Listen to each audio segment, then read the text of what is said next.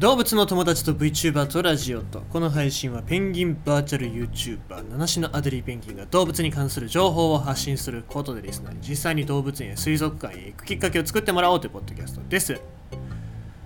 まあなんかね久しぶりに仕事でずーっとねなんか溶接をしてましたけどもね。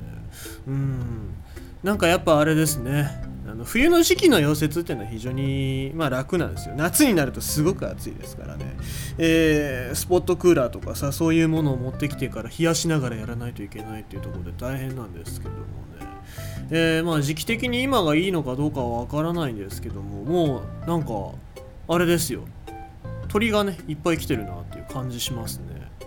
えーまあだからその鳥の声、まあ、多少なんかね野鳥の声も何言ってんのかなっていうのも少し耳立ててみたらあ怒ってんななんか取られたなみたいな感じでねあの気がつくこともありますけども、えーまあでもまだまだちょっとそういう鳥の言語じゃないけどもそういうものも覚えていければ嬉しいっていうかなんかそういう季節というか外の世界のことを知るきっかけにもなるんじゃないかなと思って。まあ前にあのー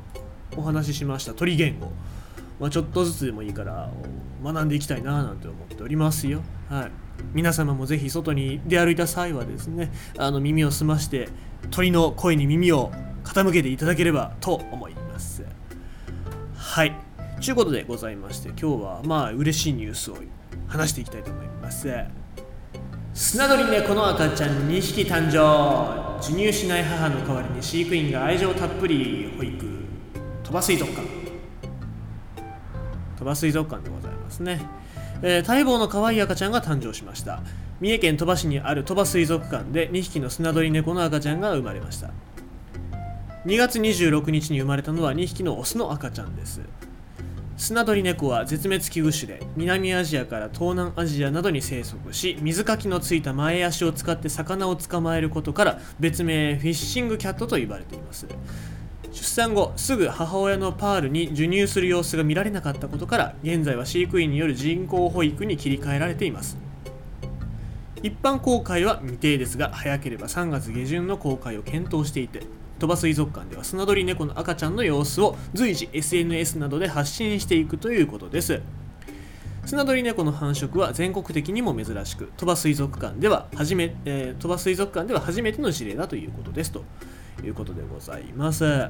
まあまだねあの写真見る限り目も開いてないような状況でございましてですね手の水かきのところなんかっていうのは確認できるのかどうかなっていうところですね。まあやっぱり、えーなかなかこうやって繁殖の難しい個体っていうのが繁殖してくれると、うん、嬉しいなと思うんですよ、うん、でまたなんかスナドリネコってまだまだ知名度高くないじゃないですか。とかあのボノボノを読んでた人はわかると思いますよ。ボノボノ好きにはわかると思う。でも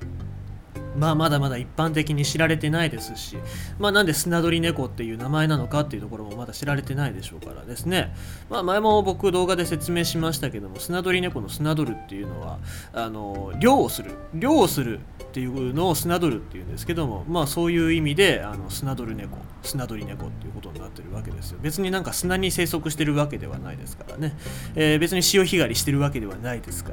ら、うんそういうところでも、まあ、皆様に知っていただくきっかけになればいいかななんて思っております。ということでございまして今日のニュースはスナドリネコの赤ちゃん2匹鳥羽水族館で誕生しましたよっていうそういうニュースでございました。